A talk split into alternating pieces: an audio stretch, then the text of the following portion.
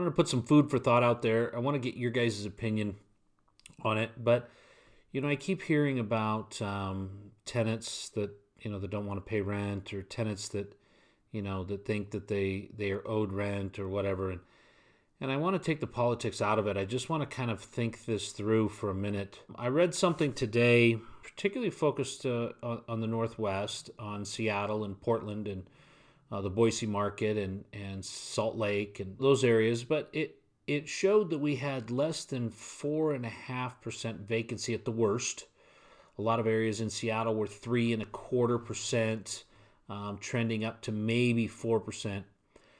But I just wanted to ask some questions that I don't think anybody's really thinking through on this um, resist the rent comment. This organization uh, type, this unionization, I guess, so you will, of the tenants. And while I, I want you to think this through, I want you to kind of put into play what we know about the laws.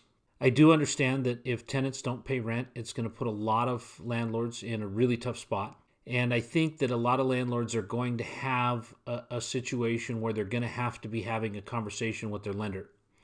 And I think that that conversation, uh, like that, like we as landlords would like the tenant to start early, I think that that is going to be a good conversation to have uh, with the lender as early as possible. Let's just say that you've got a 50 unit complex and that that your tenants happen to unite and they decide they don't want to pay rent and you've got 50% of them that just say, we're not paying rent. So you're not able to pay your full mortgage payment. I would advise you, the same as I've advised the tenants, to pay your share. If you only get three quarters of your payment, I would pay three quarters of your payment because it's going to be very easy to understand. But the other side that the tenants don't understand is that we all understand that evictions are on hold right now, but when that fires back up, they are going to be ejected into a marketplace that has uh, less than 5% vacancy. I think if, if people are thinking this through and people are understanding what that means, that means that there's a lot of people looking for places. There's a lot of other things that are going on out there that are going to put additional pressures on uh, inventory. And uh, as we've seen things get stalled out, things, projects that were starting not get started, uh, we're going to see, you know, things are going to go fine here for a little bit, wrapping up. But we're going to start to see product not come on the market that was supposed to be done or going to be delayed because of coronavirus.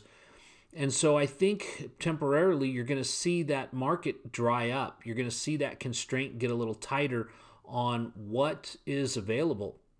And so now all of a sudden you've got uh, an angry mob that is they're going to, you know, they're going to show you the landlord and, and they're going to move out or they're, they're not going to pay. And then once this coronavirus thing has sorted itself out, you are going to evict them because they, well, they, they were just defiant. They didn't come to you. They didn't try and work anything out. They're going to be, they're going to be evicted into a tighter market than it was because there's going to be a lot of them all of a sudden looking along with the 5% that are uh, or the, uh, trying to find houses now, not 5%, but, but the other people that are.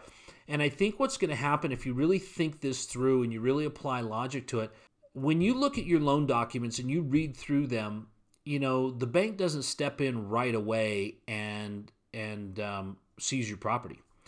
You know, in a typical situation, you have you have a, a, a period of, of about four months uh, that that the bank has that they're going to be coming to you and they're going to be saying, hey, you need to get this cleared up. You need to get this squared away. You need to do your part. You need to make this current. There's going to be some workable things that are going to happen there. But after that, the bank is going to come to you and they're going to say, excuse me, sir, um, we're giving you notice that you have 90 days to cure the $5,000 or the $10,000 or the $100,000 that you owe us that you didn't pay us. And if you don't, then we're going to uh, we're going to start the foreclosure process. So that's about seven months. That's about seven months that you can work through this, that you're going to be able to figure out what your tenants are doing. You're going to be able to move those on that, that don't want to pay. You're going to be able to get new tenants in that do want to pay. And so the reality is at the end of the day, the landlord has nine to 12 months because once they once they tell you that they're they are going to foreclose on your property that process is going to take them 120 days because they have to post it, They have to go through that process to have the auction. And if you want to look at those particular details, that is in your loan and deed of trust document. So you can read through those while you have time. But you are, most landlords are on a 12 to 15 month cycle from now from their late payment until they are going to have a situation that's going to put them in, in true danger of losing their property.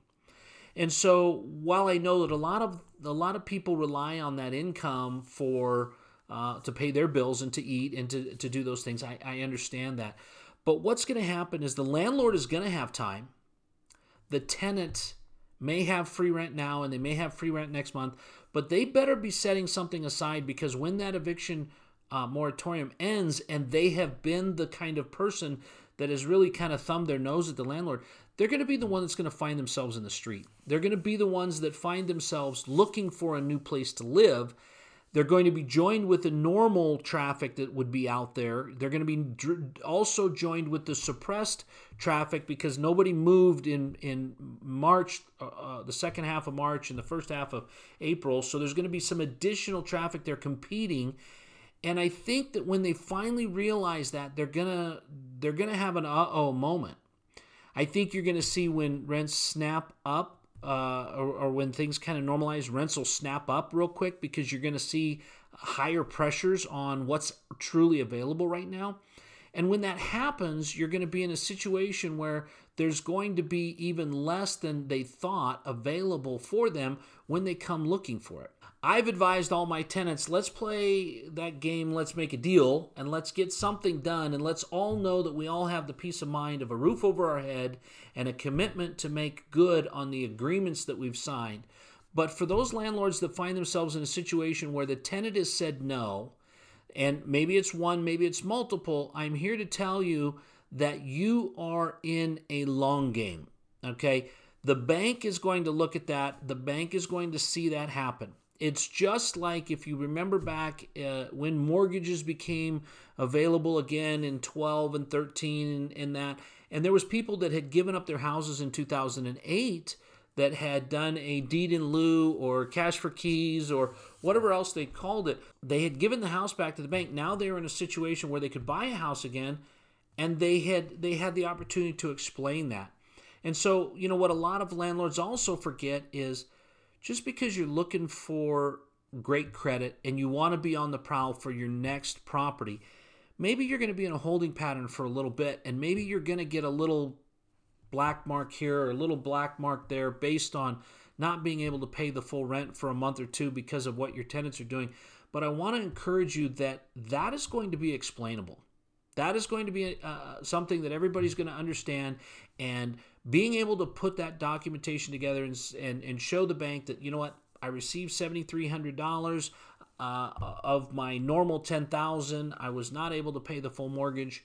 Uh, and then once you've cleaned up that mess, uh, with getting those tenants out and getting new tenants in and getting back to full strength and getting that paid back to the bank, then you're going to be able to to repair that delinquency on your credit because those stick around but not forever right?